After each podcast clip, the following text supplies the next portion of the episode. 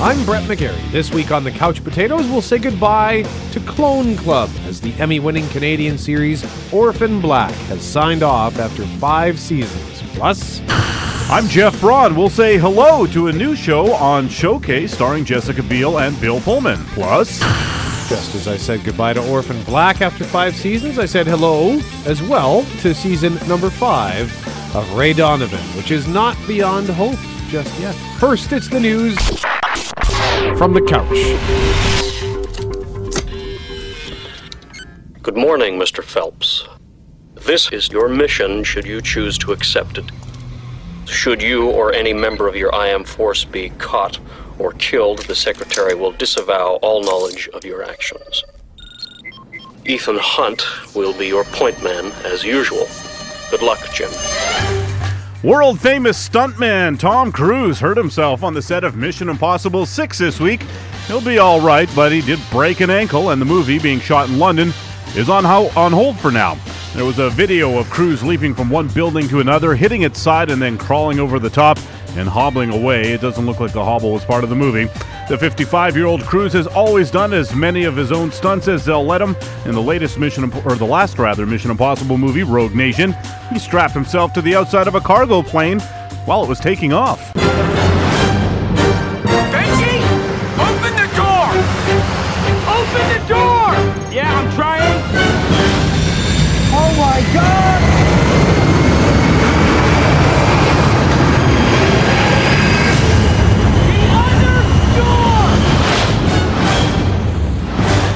In the movie before that, Ghost Protocol, he scaled the tallest building in the world, the Burj Khalifa in Dubai. Your line's not long enough! No! For what it's worth, I think that scene is still my favorite IMAX scene of all time. Staggering stuff makes you feel like you're up there with them, and if heights make you nervous like it does me, it was quite a thrill. And I have faith they're cooking up something just as exciting for MI6 despite the hiatus in production. Paramount says that the film remains on schedule to open July 7th, 27th, 2018. This whole operation was a decoy. I can understand you're very upset. You've never seen me very upset. This tape will self destruct in five seconds.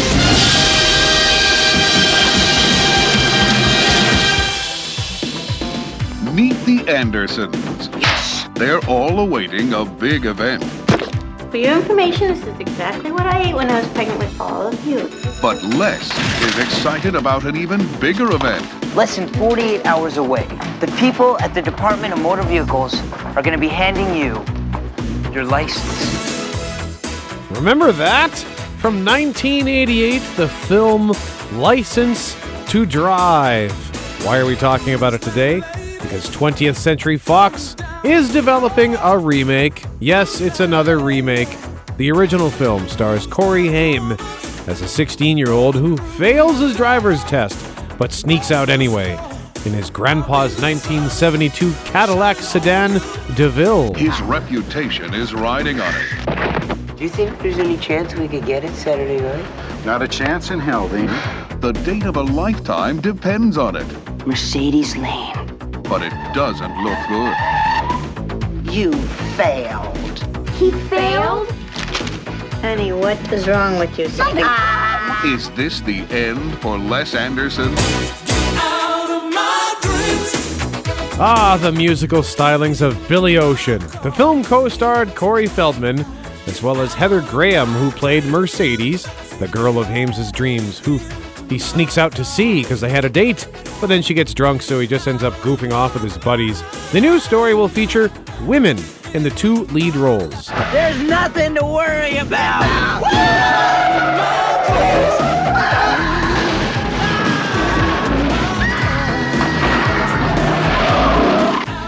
It's like a sign.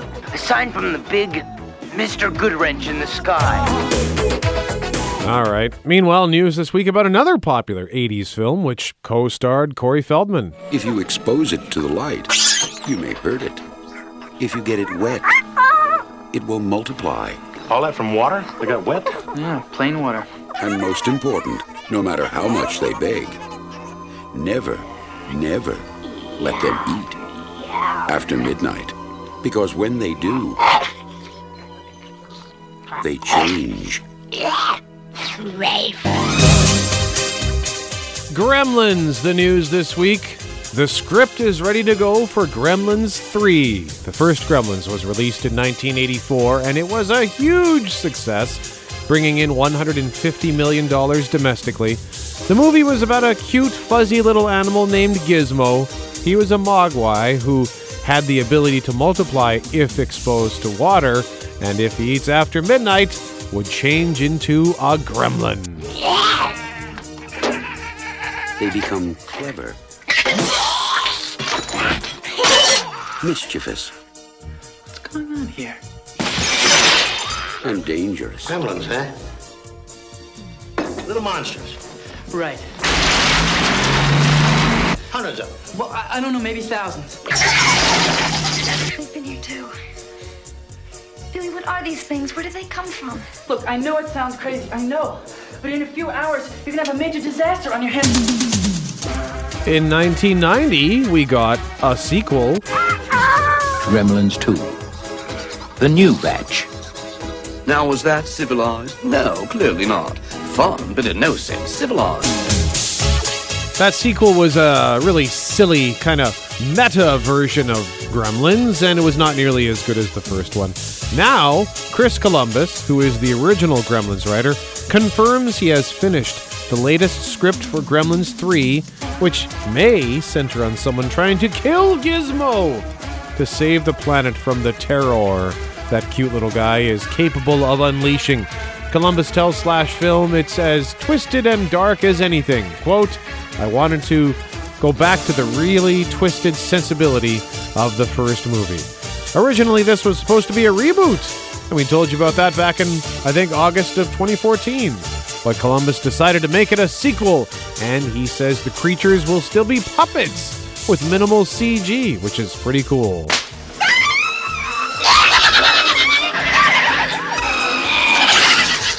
Gremlins, directed by Joe Dante.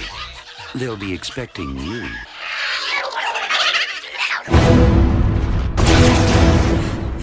Whatever is left of me. Whatever I am. I'm yours. That's Daniel Craig as James Bond, and there's been speculation for months that he was done with the iconic role of 007.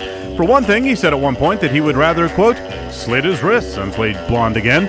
Finally, this week the speculation ended, and Craig gave a concrete answer.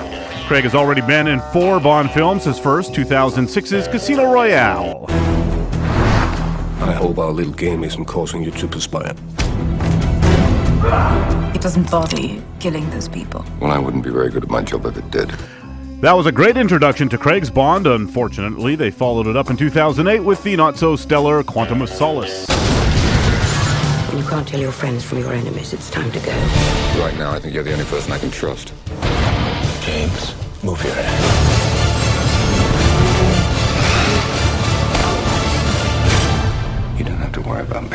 Not a great movie and probably the worst title in the Bond canon. Things got considerably brighter after a four year hiatus with one of the best Bond movies ever in Skyfall. 007 reporting for duty. Where the hell have you been? Enjoying death.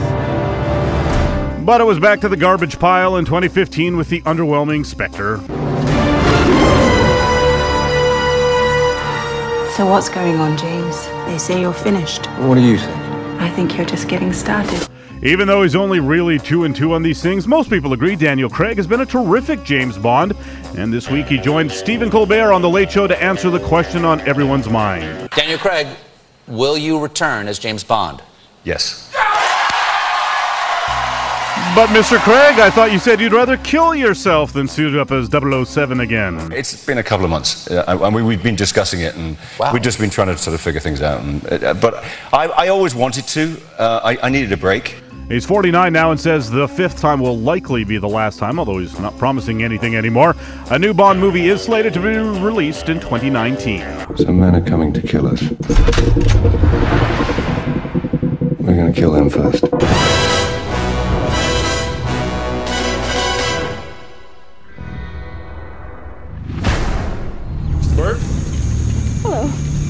Trevor Evans, FBI. Hi, what's Yeah. going on? We believe your husband's partner was murdered. What? Let's all stop playing this game, shall we? The lying, the running. Aren't you both tired? We made a choice to move our family to a more peaceful place. As Jason Bateman and Laura Linney in the Netflix show Ozark, Bateman plays a financial manager in Chicago who launders money, which leads him and his family to move to the Lake of the Ozarks in Missouri, where things get even crazier with the drug cartel. It dropped on Netflix less than a month ago, and this week was renewed for a second season. So if you were, like me, hedging your bets before watching it to see if it was coming back, you got the green light now. Season two will likely come out sometime next year. Money is, at its essence, that measure of a man's choices. What'd you do today for our family? We're the same, you and I. Just a couple of hot-headed fools. But Hulk like raging fire. So I like smoldering fire. There is a new trailer out this week for the upcoming film about the god of thunder, Thor Ragnarok. It's a Japanese trailer that features the Cumberbatch, Doctor Strange. Thor, I sense a great change in your future. Destiny has dire plans for you, my friend. I have dire plans for Destiny. Thor's visit with Doctor Strange, aka the Sorcerer Supreme, was teased at the end of last year's Doctor Strange movie, which debuted on November 4th, and this trailer confirms he will in fact be in Thor Ragnarok, which debuts November 3rd. I'm not a queen or a monster. I'm the goddess of death. What were you the god of again? Mighty Soul Battle Royale! They did say, after all, it was a Japanese trailer. We'll tell you what's coming to home video up next. You're listening to the Couch Potatoes.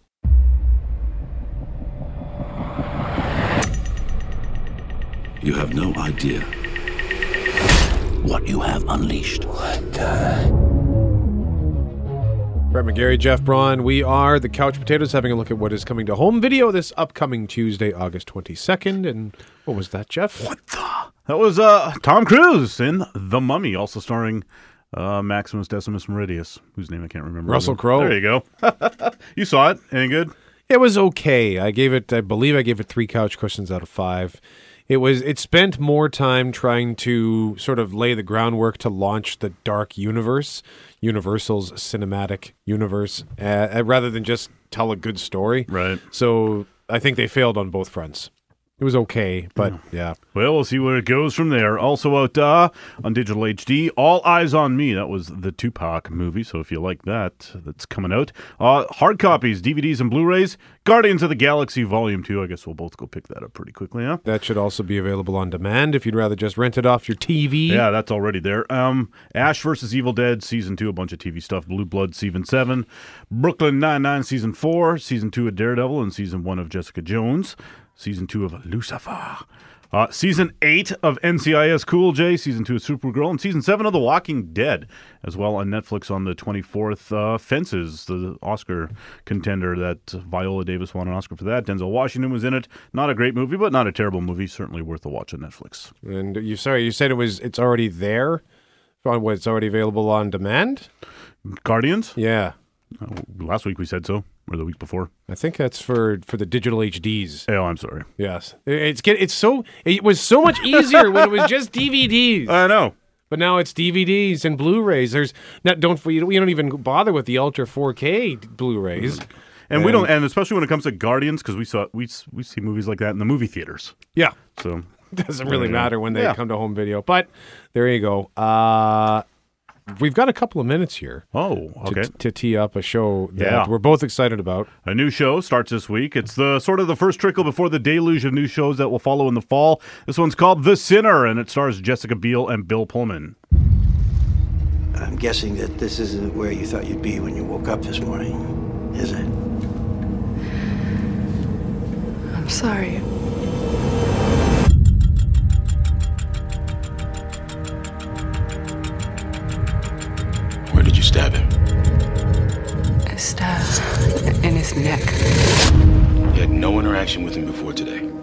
I've never met him before in my life.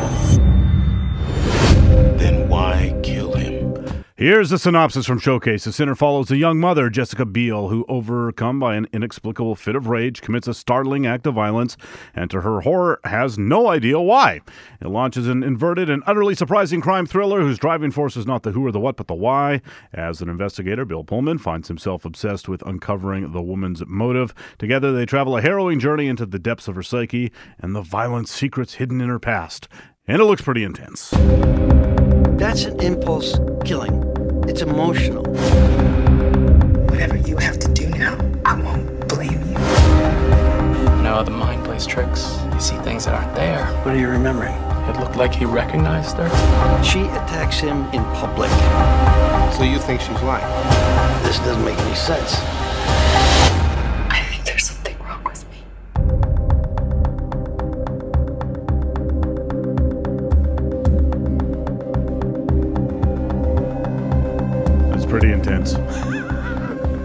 And I'm sure Pullman gets to do his share of whisper acting, of which he's so fond. It just cracks me up when he whispers a lot in the movies. Uh, while The Sinner starts here in Canada this week, it actually debuted a few weeks ago in the USA on the network called USA. It's getting fair to middling reviews story wise, but everyone seems to agree that Jessica Biel is really killing it. Pardon the pun. It's an eight episode season. The Sinner premieres Monday at 10 Eastern and Pacific on Showcase. That looks pretty cool. I think I'll at least check out the pilot episode to see what's what. And still to come, we'll talk some Orphan Black as well. The Defenders debuts this weekend, and Ray Donovan season five has made its debut. And Jeff uncovered something interesting about Christopher Nolan, so we'll get to all of that up next. You're listening to the Couch Potatoes. Welcome back to the Couch Potatoes. I'm Jeff. He is Brett. And new in theaters this weekend, nothing super huge. Ryan Reynolds and Sam Jackson team up in the action comedy The Hitman's Bodyguard. I'm a AAA rated executive protection agent. And you're the most wanted hitman in the world. My job is to keep you out of harm's way.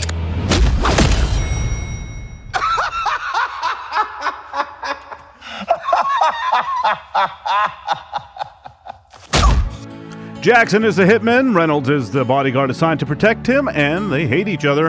Violence and hijinks ensue. Hope they kill him. I really do. This guy single-handedly ruined the word. As you can imagine, it's not for kids. A lot of swearing and gunplay, and Samuel L. Jackson, as we all know, is among the best cursors on the planet. F bombs are poetry coming out of that guy's mouth. Ryan Reynolds always funny when he gets to be smart alecky, so while it does look pretty dumb, it also looks pretty entertaining. But the movie Crickets beg to differ. It's only at 54% on Rotten Tomatoes, and it's a big movie this weekend, continuing, you know, this trend of August somehow being one of the worst months for new movies, even though it's still summer. There are some smaller movies out this weekend as well, including Steven Soderbergh's Logan Lucky, starring Channing Tatum, Kylo Ren, and James Bond. It's a caper thing set in the world of race cars. It's getting good reviews. But for the tentpole stuff, every year feels more and more like studios are pushing the things they think might tank into August.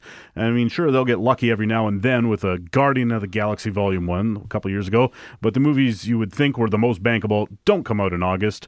And I heard some critics on a podcast this week, Brett, they said that Christopher Nolan always pushes for his movies to come out near the end of July because he knows August kind of sucks competition wise, and his movies can then have, you know, several strong weekends in a row at number one or two. And that's exactly what has been happening with Dunkirk.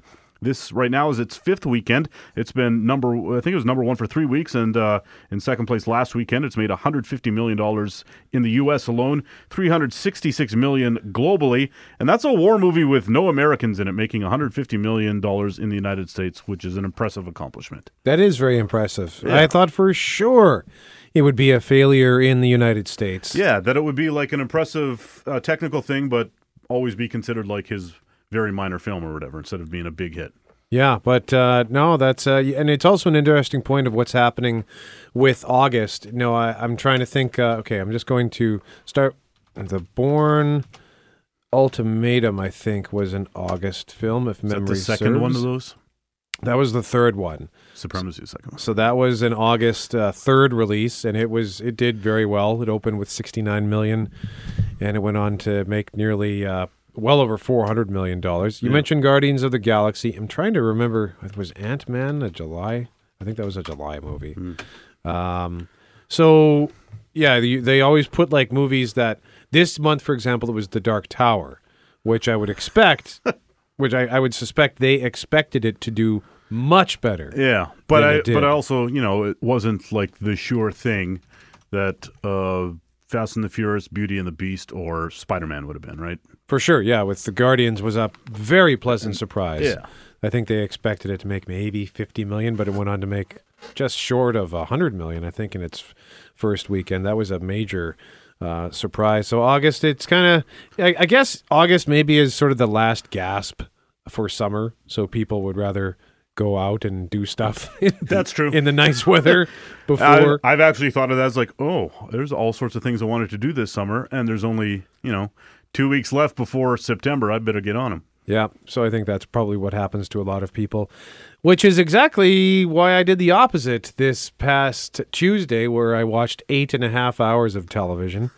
so I'll tell you about that up next. You're listening to The Couch Potatoes. Brett McGarry, Jeff Braun, we are The Couch Potatoes. Before we discuss, before we say goodbye to the great Canadian television show Orphan Black, just want to very quickly revisit the discussion on August being a bizarre month at the movies. It is part of the summer box office season, which is typically where all the blockbusters go.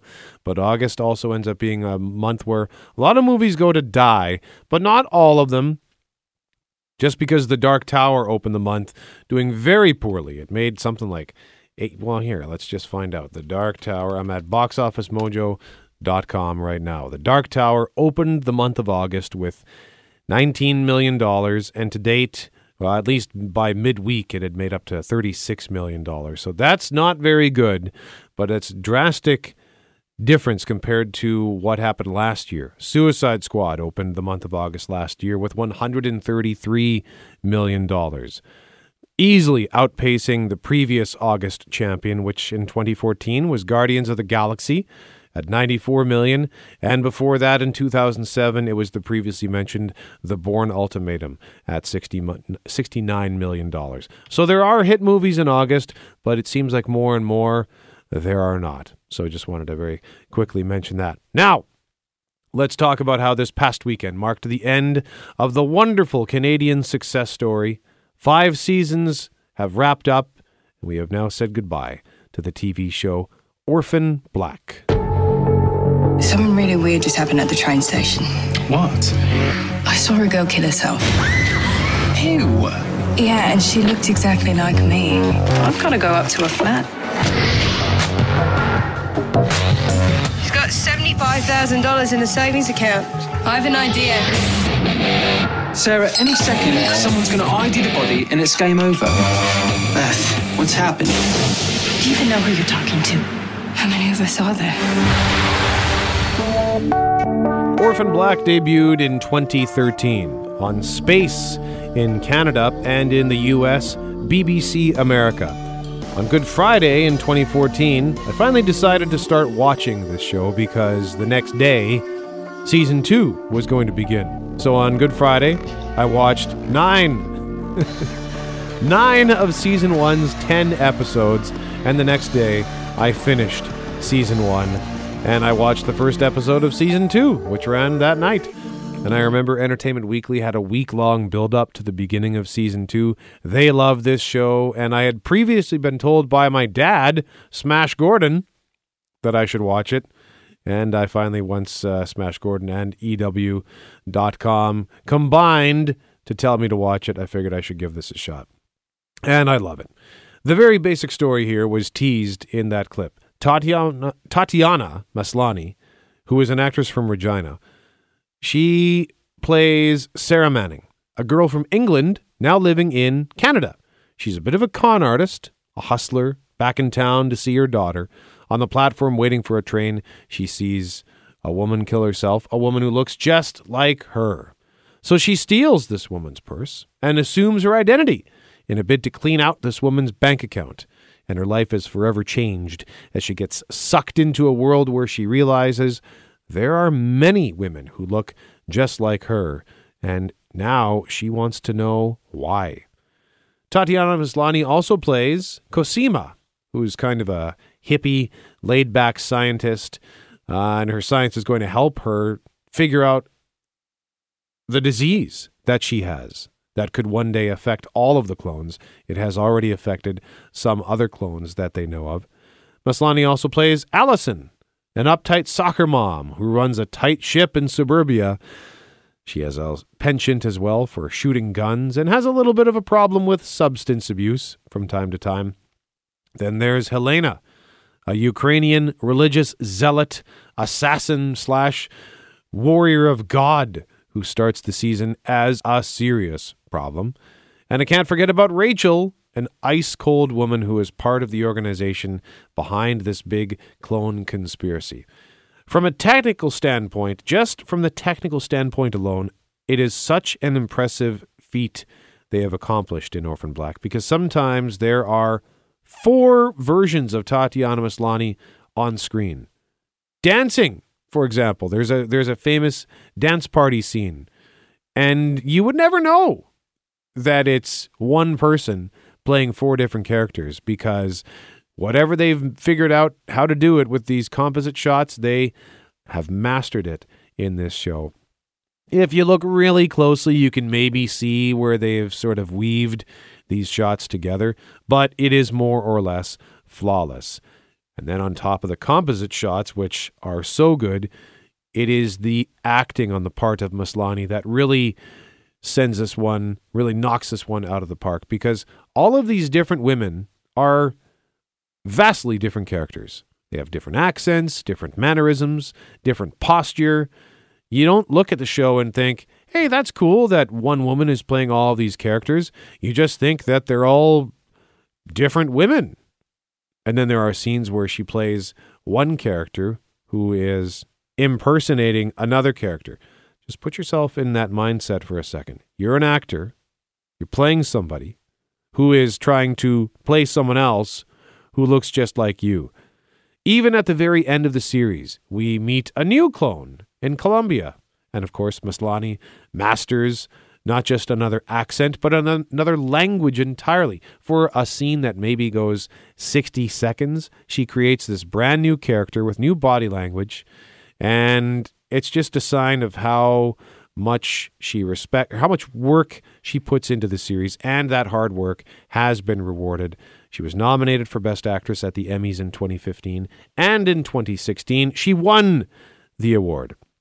She's also cleaned up at the Canadian Screen Awards, as has the show. She's been nominated at the Golden Globes. She's been nominated at countless awards, and it's all well deserved. But it's not just her as far as the acting goes. Good supporting cast, for example, Jordan Gavaris, who is from Brampton, Ontario.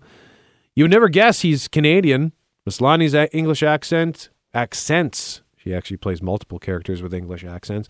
Her English accents are pretty good, but Gavaris really nails it. I actually thought he was an English import. Turns out he is a Canuck. Entertainment Weekly did an interview with him, and the headline on their website was something about the man behind the best fake accent on TV. As far as his character goes, I thought he might be just some annoying sidekick at first, but he turned out to be one of the best parts of the show. Funny, smug, and relentlessly loyal. As far as the show, the way the, the story works, there's the big sort of all encompassing mythology story. You know, who are these women really? Why are they identical? But then they also do some little basic stories, individual stories. How does Allison, the uptight soccer mom, deal with her gossipy neighbors? How does Cosima, the science nerd, deal with her romantic entanglements? And then, of course, at first there was Sarah, assuming Beth's identity. Beth is a police officer, so Sarah had to learn how to do Beth's job and not go to jail, which she learned was not all that easy. The first season was crazy addictive.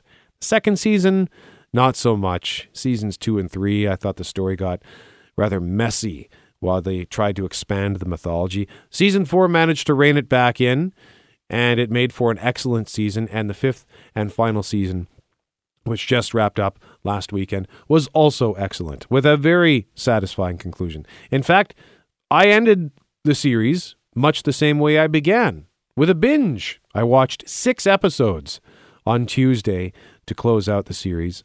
And then I was sad because it's gone. But I suspect we will see much more of the excellent cast now that Orphan Black is finished. If you have not seen it, you can watch it. Orphan Black is available on Crave TV. Who is the original? Who created us? We're property. Everything we are belongs to them. You don't own us.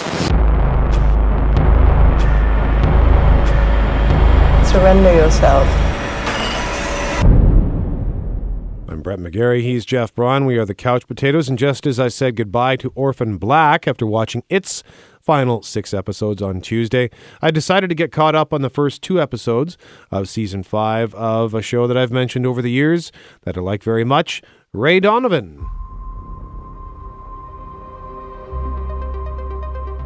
What do you do, Ray? I work for people like you. What do you do for people like me? Oh I'm the guy you call when things go wrong. Liev Schreiber plays Ray Donovan, a Hollywood fixer. When people with money screw up and need someone to clean up, they call Ray. When someone brings you into their problem, you're discreet. Whatever the fee is, I'll pay it. The things people in this town demand. Unbelievable. My father knows a lot of powerful people, and he can be dangerous when someone doesn't give him what he wants. The show isn't just about the problems that Ray fixes on a professional level. He has a harder time fixing his family's problems because they are very dysfunctional. Season 3 was one of my favorite shows of 2015. Season 4 was a big disappointment. It did have a satisfying conclusion, but it ended it was a rather happy ending. So I wondered where else can they take this story? Turns out in season five, they've gotten creative. They've opened the season with a couple of mysteries, and they are slowly revealing what those mysteries or how those mysteries unfolded through flashbacks. It's a different tactic for this series, and I applaud them for trying something different, but I'm kind of wondering if it's a gimmick that is just going to get annoying. In fact, it already has gotten annoying just two episodes in. So if they drag out these mysteries the whole season, then I think that this will be the end of the line for me and Ray Donovan. I was actually debating whether or not I would even start watching season five. Ultimately, though, I do enjoy the cast. Liev Schreiber is great. Jon Voight is great as his father, Mickey. It's a great ensemble cast. Ray Donovan airs Sunday nights on the movie network. It hails from Showtime in the United States. And before we forget, got to mention that on Netflix this weekend, new to Netflix this weekend, The Defenders. Can't fight these people. Not even with whatever dish your hand can do. It's cheap. It's not. It is the Team Up miniseries, several years in the making, featuring Daredevil, Jessica Jones, Luke Cage, and Iron Fist. They're hunting our friends, our families, and they're not gonna stop there.